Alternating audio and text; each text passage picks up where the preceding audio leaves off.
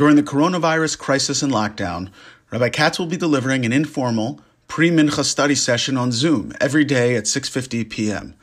If you're interested in joining, please send an email to Rabbi D. Katz at gmail.com indicating that you would like to be added to the Zoom meeting, and you'll then be sent the link to access the Zoom learning session.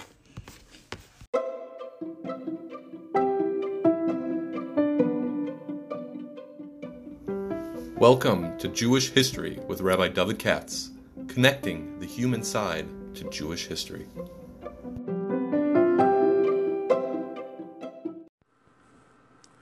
Hi, it's Sunday, day after Shabbos Hagadol, uh, Pesach, and wasn't planning to speak about anything, but you know it's funny how things transpire. Yesterday on Shabbos, like everybody else, I was stuck at home by myself, and uh, I mean with my family. And so we have a lot of time in hand, spend a lot of time downstairs in the basement where my library, uh, especially after davening because when I finish chakras and most of the time I wait for the rest of the family to be ready. Obviously, this is normal, probably in your schedule as well. And while I was davening, I have a room, you know, what I call the new room, where I have a lot of books in there. And so I, my eye sort of descended on a certain sefer that I ordinarily wouldn't pick up, and I picked it up, and that stirred me to start reading and thinking. And I said, you know, this is basically the equivalent of a mini, mini Shabbos. I got a, a speech. And uh, I gave it some thought. I wrote it out. And even though it's not at all like a Shabbos Agol speech, usually there's no me. You know, in my show we do like three hours, sometimes more, four hours on the on Shabbos Agol afternoon. So yesterday was like weird for all the rabbis not doing anything. Uh, I mean, it's in the afternoon; nobody has to come, you know. And uh, usually it's more that's a, a more alumdisha type thing. Uh, that's the only time I do that actually in my show. But uh, this was giving me some uh, food for thought ideationally. Know, I figure what the heck I'll share it with you. I want to say that uh, today's um, lecture, today's lecture, today's podcast, this whole post Shabbos I got all mini speech. That's all it is. Is uh, actually being sponsored by a very good friend of mine, Richard Kleiman, who wrote to me today. Moved out of Baltimore, but I think I seen him on the Zoom. You know, I'm giving these Zoom talks every day to my show and friends, and uh, and I, I spied him, and turns out that he has yahrzeit for his dad. Um, I guess uh, a grandfather, rather, uh, for on the day after Pesach. So we're going to do it the days before Pesach. And uh, so this is being sponsored in his memory as Chaim Meir ben Mordechai Alevi. And he wrote me a tiny little piece, which is very interesting. He said, The family are Litvak from the Minsk area. Well, I know what that means because that's where I come from also. And uh, Minsk, Pinsk is not so close to each other, but I actually I was in both places. But I know to Americans it sounds like the same. And uh, he says there's a family story that an ancestor had been drafted and served in the army of the Tsar Russia, in the navy of the Tsar Russia. Hmm. And afterwards he was granted ownership of a village. That sounds like a Baba Meister, like I never heard of a Jew being granted ownership of a village, but in Tsarist Russia, any screwball story is possible. I would just venture to guess, this is just a total guess. Maybe it means that the owner of a village gave him some special privileges in that village. Uh, you know, that I could possibly hear. But uh, anyway, it's a picaresque uh, account. So, uh, Nisham Shabbat as we say, and as I always mention, especially in this uh, context right now, grateful for all the sponsorships we get. As you can all imagine, everybody's in the same boat. Uh, and so I wanted to. Uh, so anyway, I was sitting down in my uh, one of my larger rooms, you might call a library room, and uh, right after davening, or in the middle of davening, be frank, and I saw a sefer. Davin looked at for years. I used to be uh, there used to be a rabbi in Baltimore, Rabbi Bach, Rabbi Bach, Benjamin Bach who was very close friends with my family. It's the shoulder I grew up in when I was a little kid, and he was a big, he was a big, excuse me, and he was a big Talmud Chacham, a Telzer from long ago. I mean, from Europe, and uh, modern guy also, very, very big Talmud Chacham, expert in Gittin and that sort of thing, and uh, when he passed away, and we were very close. My family, his close, were extremely close. My father and him, and my mother and Mrs. Bach, and so forth, and. Uh, when he passed away, So his wife told, uh, I'm going back 30 years now, something like that. So his wife invited me to the house to take whatever books I wanted. You know, I don't think his family was interested in most of his farm, something like that, especially the weird ones. And I specialize in weird farm. And uh, so at that time, I took a whole, a whole bunch of things, and I've used them. And one I used so much was from the early 60s, Rabbi Goren. Remember, he got controversial later with chief rabbi Israel. At that time, he was chief rabbi of the Israeli army. He was a big Eloi. Uh, kind of screwed up later on in the 70s when he became the chief rabbi, but it was very controversial once upon a time. On the other hand, the guy was an Eloi. He knew a lot. So uh, he has a thing on the holidays that he put out in the early 60s. Uh, you know, I said Pirkei Moadot or something like that. I have the I have it here somewhere. It's called uh, Torah Moadim. You know, uh, it's not also Zionist or anything like that. Although it certainly hovers underneath the, uh, if I can use that term, uh, underneath the, in the background.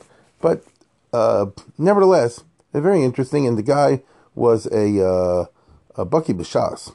I mean, you know, Baba Yushalmi and that, he was, and, and Midrashim, he, he really was. So uh, as, as well as other things, he was a Talmud Chacham. Might not exactly 100% agree with the Hashkafas, but nevertheless he was big Talmud Chacham. And make a long story short, I opened at random a thing called Pesach Adoros and something like that, Pesach Mitzrayim. At first, I thought it's one of those usual things like if you sign in the Gemara, there's a Gemara, Mishnah, there's after Ma'abein Pesach Mitzrayim, Pesach Doros. You know what I mean? The original Pesach was not identical with the way it's celebrated afterwards, because uh, you know the original Pesach was is uh, you know you, you you smear the door with uh, blood and the mosnechem chagurim. You know you have your belt on. I mean that's not a din in the later the way they celebrate Pesach, but turns out that's not what he was talking about. I'll say it again. There is a Gemara, the whole discussion about that. Uh, but rather, it was something different, and that was and it caught my interest. And he says, "How many Pesach Adoros? How many Pesachs? How many Passover do we find in the Bible? Torah Ksubim. Torah. Uh, in other words, that's a fair question that I throw out with you, and you might want to. Everything I'm saying today, I hope in the way that you'll look it up yourself, give you something to talk about, especially you're stuck in the house like we're all going to be on Pesach, three day Yontif in Chutzlars. You know, it's uh, you'll have, you'll have time on your hands. And uh, one of the things you might want to do is take a look at the history and the meta history, which is always my interest in the Passover, and I mean that in a literal sense of the biblical Passovers. How many of it do you find? And uh, uh, let's put it this way: they did Korban Pesach in, in, in Mitzrayim, and then they left. And then what happened? You tell me what happened. The answer is they did a Pesach the following year, correct? Um, take a look at Bamidbar and Baloscha. It's Shlishing and Baloscha. Vaydaber Shema El Moshe Midbar Sini Bashana Sheni Tzitzei Sem Yeretz Mitzrayim B'Chodesh Shalishim Rishon Lemor. The God speaks to Moshe in Midbar Sinai in the second year. In other words, this is the, the Nisan following the Exodus from Egypt saying. I want everybody to do a Karm Pesach, and he goes on to say Barba Serba Chodesh Hazeh Ben Abraham Tasu so and so forth and so on. You, I bet you that most people s- s- skip by that. Probably don't even aware of it. The only thing we know is that's the occasion of Pesach Sheni, when the people who are me say we need a Pesach Sheni. That everybody remembers. But the very fact that they did a Pesach itself, I'll bet you a lot of people don't remember. And Bus Epis is going on over there. Uh, that's one. But it doesn't mention after then any others until you get to Joshua, right? So let's put it this way. So what happened to the Jewish people in the 40 years that they were in the desert? So did they do any other Karm Pesach? I just told you they did one at the foot of Har Sinai uh, immediately after erecting the Mishkan. Uh, Hashem is telling them to do so. So this is very interesting. Rashi quotes the Sifri. There's in the Sifri basically, uh, you have two opinions. One is they didn't do any others. This is the only one they did. And for the other 39 years or whatever it was in the desert, they didn't do any others. And this Genusam Shal Yisrael as a disgrace to Klal Yisrael. Why exactly is disgrace? Doesn't exactly say. There's a lot of speculation. There's a long Ramban, and in the Chazals and all that, uh, and in the Tosfos, it's. Uh, I'll get back to that in a second. But one opinion is they didn't do it and get over it.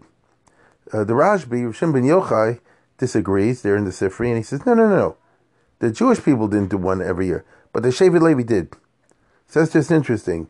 Uh, it's, it's like today. Most Jews don't have a Seder, but the Orthodox do, and a couple of others. I, I mean, I realize the Seder is widely practiced relative to the practice of Judaism, but there's a lot of people out there, Jewish I'm talking about, there's a lot of people out there don't go to the Obama Seder or any other Seder, you know, and I'm putting aside the question of some people now say like this. I know people like this. I'll do the Seder the following week. It's more convenient for my family. you know, we have, we live in the times that we live. So, according to the Sifri itself, let's say the Tanakama, nobody did a Seder except that one time in Bamidbar. And according to Rishon Ben Yochai, the, the Levis did. The other tribes didn't. But the Levis did, which is just interesting.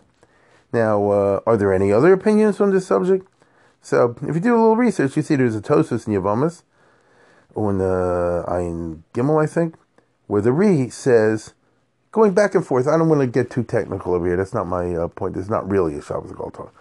Uh, but Tosis is something interesting. They, the, the, according to the Re, you know, the Re Balatosis, the Re Gadon Pierre, the Jews did do a Karm Pesach every year, but in a flawed manner. He said, Marie, Asu Psachim, Avalo Asu Ketiknon Ela Echad. The only right one they did was the one in Bamidbar. But, you know, that I just mentioned before. The other 39 years, they didn't do it exactly right. What does he mean by exactly right? Eh, it's not clear. It has to do with you, whether you hold Milas Zachara of Avadav is Ma'akev or not. That it says in the Torah, in order to do a Karm Pesach, you have to make sure that all members of your family are circumcised and uh, that all your avodim are circumcised. And if you fail to do that, that can maybe be ma'akev. It's a machlokes tanoim, whether it can be ma'akev or not. Um, so he gets into that, and the mashmos and Tosa seems to imply over here in, in Yavamas that if circumstances didn't allow you to do it, then it wouldn't be makiv.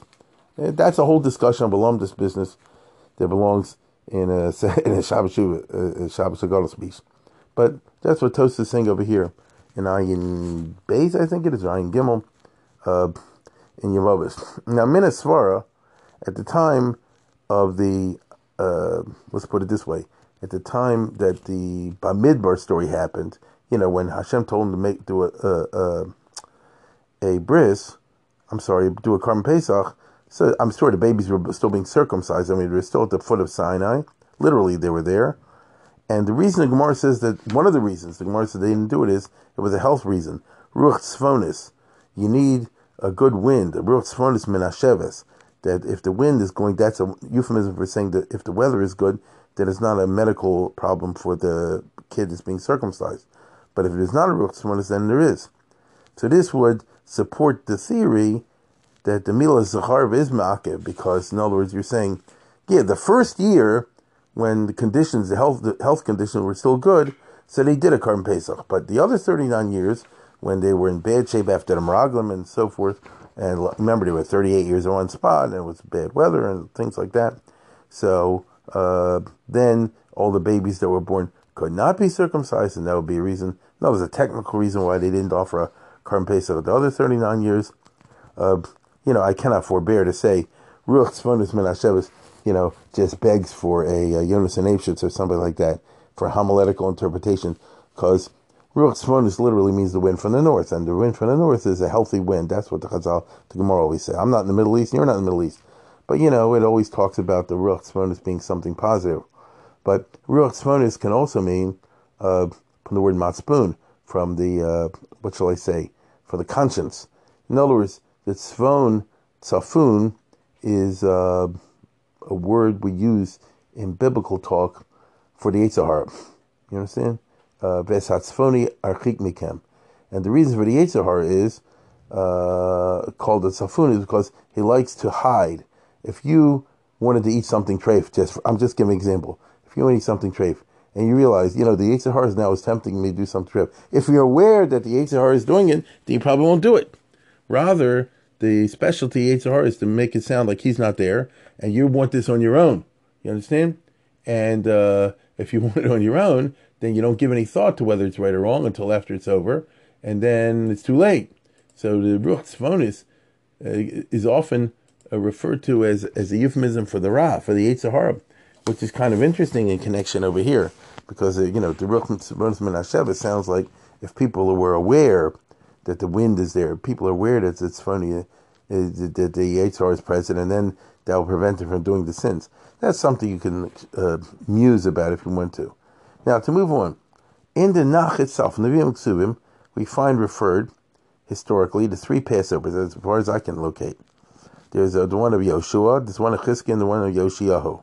Now, again, Yoshua versus Yoshio. Yoshua is Joshua, and Yoshio is King Josiah, later king of Judah. All three are mentioned, but they're unusual. They're not normal exactly.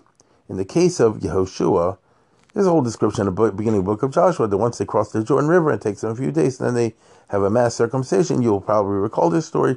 And then they do the Korban Pesach. And it says that they hadn't done one for years and years. And obviously, the fact they mentioned they had to circumcise everybody is what's leading to the uh, the reason the Chazal that the reason they didn't do the carbon in the desert is because the kids weren't circumcised. It says those words in the book of Yoshua, but uh, it's very interesting. Uh, Tosa says, gam." This is Tosa and Kedushin. There's a, a long Tosis which is all about this very question. It's like takes away from the Gemara over there in Lamed Zayin on the base, and it, it gets just totally into the question of what kind of Pesach did they do or not do in the desert and afterwards. And he's talking back and forth the reasons why they did and why they didn't, like this Milas Sachar business and other things like that. One of the reasons the Tosa suggests is because it says in the Torah, that you should only do the Karm Pesach once you get to the land of Israel, meaning once you uh, get to it and settle it. And when Yeshua did it, they hadn't conquered it yet. They had just crossed the Jordan. They were about to engage in the war that was of conquest. So at that time, they really weren't necessarily to do. They didn't have to do it. So why did they do it anyway?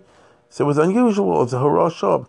Tos says, "Hey chikrivu gam pesach seh, begam osa pesach should also be me Yoshua kodem shenich b'shah v'nech lekaretz." How could they do Karm Pesach before they had settled in Israel? It was a special case. Hashem told him do it now.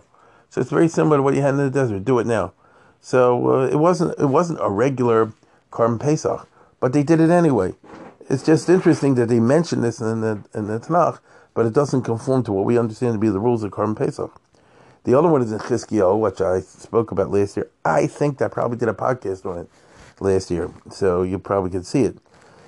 And Chizkiyahu's Passover is sort of the definitional of the Harashah. You know, in other words, everything about it was weird. He tampered with the calendar, if you remember the story. I don't want to cause it over again he became king when his father dropped dead on on Rosh Chodesh uh, Nisan, and then he needed a long time clean up the temple with chock full of idols. So therefore, by the time it's over, they just declared Adar Sheni. You know what I mean? In other words, uh, even though they're not supposed to, but they did, and therefore uh, he did it in a in he he he uh, what's the right word? He tampered with the usual laws. There's a mission about it in Pesachim. Some of you will remember. Um, he did a Pesach that lasted two weeks. If you look it up there in Divrei which is Baltosif, he allowed people that were Tomei, even though they were in a, a minority, to go eat the Korban Pesach for NCSY purposes. These were people from the northern tribes who never heard about Pesach, and he lived at the time at the very end of the kingdom of the north, the tragic end, and the Berlin Wall that separated people from north and south had been taken down, and now they had an opportunity for the first time in hundreds of years to experience a Passover. He wasn't going to tell these guys who came looking to see what Beis Hamikdash is. Now you can't eat because you're uh, tummy. You know, he said we're going to do it. That's it. And he allowed Levites to participate in the avoda, a whole big NCSY ceremony. Uh, and it was very successful. The pasuk says there in Divrei Yomim that God approved. So it's a Harasha again. So you have two Harashas. You got uh, Yoshua, you got Chizkiyo, and possibly the one in the desert as well. Uh, and then finally you got Yoshiyahu, who is one of the last kings of the south of the Judah who started out not from because his father and grandfather were super wicked, but then he flipped somewhere along the line. Uh, I think he started at the age of eight, if I remember correctly, and he got from around the age of 16, or he, or he began to. He began to. And uh, I have a theory that I've shared before why it happened, but I don't want to go into it now. Let's just say he got from, and by the time he's in his 30s, he's on a super anti Avodah kick because they were in the story where they found the Torah scroll and the Neviah, the prophetess, Huldah predicted from this that the end is near, which was true. And, uh, you know, they've used the all their Zechusim and there's no slack. And he responded to that by trying to do a full Shuvah and to undo the uh, upcoming doom. And one of the things he did was go all throughout Israel, back and forth, up and down, getting rid of all these idols. There's the Haftarah that if, if we were having services, which we're not this year, you'd be reading on um, on, on uh, Pesach, and uh, I mean it's crazy. He went around and cleaned up the Beis Hamikdash. He knocked down the chambers of the male prostitutes that were in the Beis Hamikdash that were used by the people uh, under the previous kings. In other words, it wasn't simply they didn't practice Judaism; they went the other extreme. It was like California or something like that. And um, the result was that uh, he got everybody on a on a on a roll to be from, and they made a Korban Pesach, and he and the nobles provided free food, so people came. There was no problem with the with the goodies, and it concludes by saying it's a long passage. Read the Haftorah. I assume you'll have your machzor at home, for better or worse, and you'll read the uh, the passages. And it says very famously in Melachim Beis, which is what we read from when we have the Haftorahs, because all the Haftorahs are from Nevi'im, never from Ksuvim. It says, Ki lo nasa kapesach hazeh, mimei ashoftim asher shoftes Yisrael, v'chol malchi Yisrael malchi Yehuda, which is a strange pasuk. A Pesach like this had never been had since the time of the Shoftim, right? Ever since the Shoftim ruled, Asher Shoftu Yisrael, and all through the Malchi Yisrael Malchi Yehuda, which means that the Passover of King Josiah of Yoshio surpassed anything that was done from the time of the Shoftim. So, for whatever reason, it was greater than those done by Shlomo and David and Shaul, even though they were right from guys. David Amel's Pesach, I imagine, was a Pesach. And uh, Yoshio's outdid it. He outdid that of Chizkiyo, even though you would think not, because Chizkiyo really gave it his full effort. Like I said before, he pulled it, pulled out all the stops. He even did two weeks, you know, to be Makar people. And it says Yoshio's surpassed it. So what's this reference to the time of the Shoftim?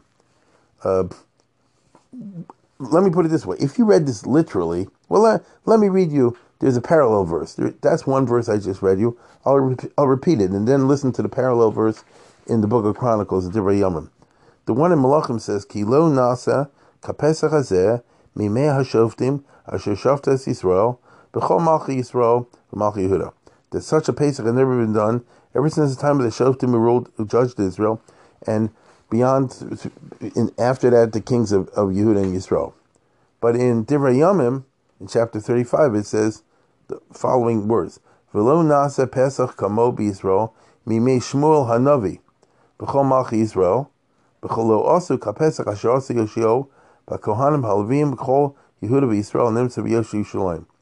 Which means that there had never been a Pesach that was done ever since the time of the Shmuel and Navi, the prophet Samuel, in taking in all the Malchi Yisrael, no one did a Pesach like this, uh, with uh, Yoshio being there and the Kohanim and Levim and all of Yehuda and Yisrael, Hanim Tzav Yoshu Shalom. Now, what does this mean? Uh, is this to be understood literally that no one had done Pesach since the time of uh, Shmuel? You know, when you get to Nehemiah, they have a pasuk I got in connection with Sukkot. Remember, you right with Sukkot. It says nobody did Sukkot since the time of whatever it was. Uh, was it uh, Shlomo or something like that? Uh, uh, since the time of Yehoshua, excuse me, that uh, Nehemiah did a, uh, Ezra Nehemiah made a sukkah, and this has not been practiced since Yehoshua. So there are ways of getting out of that. Here also it says no, a Pesach like this has never been done uh, since the time of Shmuel Navi. Now it doesn't say no Pesach have been done; it's a Pesach like this. So it's mashma like the Abarbanel and those types, you know, who say a uh, Pesach with such enthusiasm and such tahara and uh, you know uh, dikduk had never been done since the time of Shmuel. It could be, you know, even though it's kind of funny. You'd think Amel, for example, would know how to run a, a, a, a kosher Pesach in conformity with the uh, Vaad and the uh, CRC, but nevertheless, that's what it says.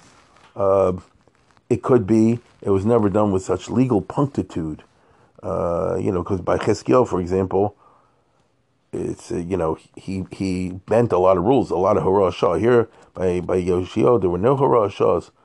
I might not be right about that because there's a whole separate debate, which will get us too far afield. In the time of Yoshiyahu, it's not clear whether or not the ten tribes that come back. Uh, that's a strange and weird parsha. In other words, as we all know, there were twelve tribes, thirteen tribes and then they broke into two kingdoms and fought each other tragically. And then the northern kingdom of the ten tribes, as they say, was was wiped out and carried off by Ashur and never seen again. But there's a counter tradition, strange one, in the Gemara, which says that uh, in the time of Yoshio, they were brought back. Now, the question is, where are they? If they're brought back, so why don't we have 12 tribes? There's Ramban, I remember seeing in uh, Gittin somewhere, where he said, well, they, they went exile later on, back, back again. Those are chayzer to the original problem. But, okay, I mean, you know, if he, he knows better than us, if that's the case, that's the case. But it doesn't seem that way, you know. Uh, on the other hand, if the whole the tribes aren't there, there's even a question, according to Rambam, whether you do Karm Pesach altogether. Maybe you need Yerusha be yeshiva, which means all the tribes, the same way they do by the Truma and the other things. Okay, but let's leave that aside. For some reason or another, Yoshio's um, Pesach was like super duper. Now, uh, uh, there's a, so I'm, I'm looking at the at the uh, what do you call Mikras Gedolas, you know, especially now the ArtScroll came out with the with, with almost the whole set. It's a machaya to read for me. The uh, Divrei Yamim over there, uh, which they did before the the Megillas, that was good. Uh, you know, and everything's menuka the way I like it. And I saw Chidah says, uh, what's it got? Minchas Arab, I think it's called. Uh, the Chidah says, I'm very interesting. He's not the only one. There was uh, him and another one uh, that they never did it with such gilu bir ada, uh, with such serious simcha. Remember, this Pesach uh, that King Yoshio celebrated was done under the gun. The Neviah Chulda had predicted doom. She said that basically your luck is run out. God is fed up with all your avodah and you're all going to be wiped out very soon. And uh, the people knew it. And his celebrating of a super duper Pesach was by way of saying, listen, we have to really do a Pesach if, if, if we're going to like do tshuva and undo this prophecy of doom. And so imagine uh, in, under such circumstances, it's not a happy-go-lucky simcha. Um, it's a little bit like now the coronavirus. You know, in other words, it's not something you stop celebrating in a Pesach hotel. You know, uh, simcha shall, uh, you know, uh, easy times is a simcha of serious times. And uh, therefore, simcha then is a very serious matter. As I said over and over again, simcha can be serious. We think of frivolity and entertainment. Entertainment is not identical with simcha. Entertainment is a you know a, more frothy and uh, you know frivolous thing. That and, the, and the the litmus test is once it's over, it's over. There's nothing to remember. Simcha is something that you have memories of. But whatever, that's just an interesting uh, way of looking at it.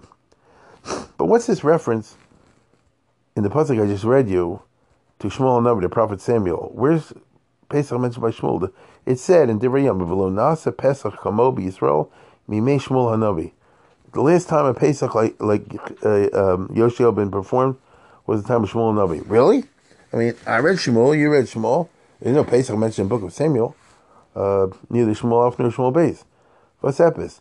The best some of Farshim can say is if you read closely Book of Shmuel, there is a place where, after the Battle of Ophek, when the Philistines uh, you know, capture the ark, kill Chafni and Pinchas, it leads to the death of uh, Eli. They destroy the Mishkan of Shiloh, so it was a disaster. So in the aftermath of that disaster, the Jewish people turned to Shmuel, who now came on his own, and he persuaded them to have like a mass repentance movement and get rid of their idols and all that. And as a result, they defeated the Philistines. It's all in the first half of the book of Shmuel. Uh, but really, it doesn't say anything about Pesach. First it's about Pesach. Uh, how how would you you know where do you see that? I'll tell you something. You can see it. We all remember the story of the war in Shaul and Amalek, obviously, right? When Shaul captures, destroys Amalek, but he leaves Agag alive. So you know, Pasha Zachar. Uh, well, how does the story go by by, by Shaul and Amalek? God says, "Go wipe out Amalek." and Saul musters an army and counts them on Pesach. You say, really? Where does it say that? Well, the pasuk says in chapter 15, it says, Vayishama Shaul Sa'am, Shaul uh, mobilized an army to fight a Amalek. Vayifkedim Patloim, Masayim Elf Ragli, Vaser Salafim Esi Shehuda. And he mobilized an army in a place called Tloim. That I'm giving you a pasuk shot. By Ifkedim Betloim, he mobilized an army in a place called. I'm, I'm sorry, I'll start again. By Shama Shaul mobilized the people. By and he counted them in a place called Tloim. and he found out that he had Masai Melech Ragli, 200,000 infantry, but Sarah Samish another 10,000 from Judah. Why they're mentioned separately is a separate thing. So, well, okay, where's that got to do with Pesach? That's true. Listen to this. The Targum Yonasan, which is the oldest commentary, says that what does it mean by Ifkedim Batloim? Uknash Shaul Yosama. Shaul mustered the people, Umanin, and he counted them, Be'imri Pischaya, with the uh, sheep of the Korban Pesachs. Masayin Alpha and that's how you knew he had 200,000 men and so forth. Which means Shaul was a from He didn't do what David did later on make a census.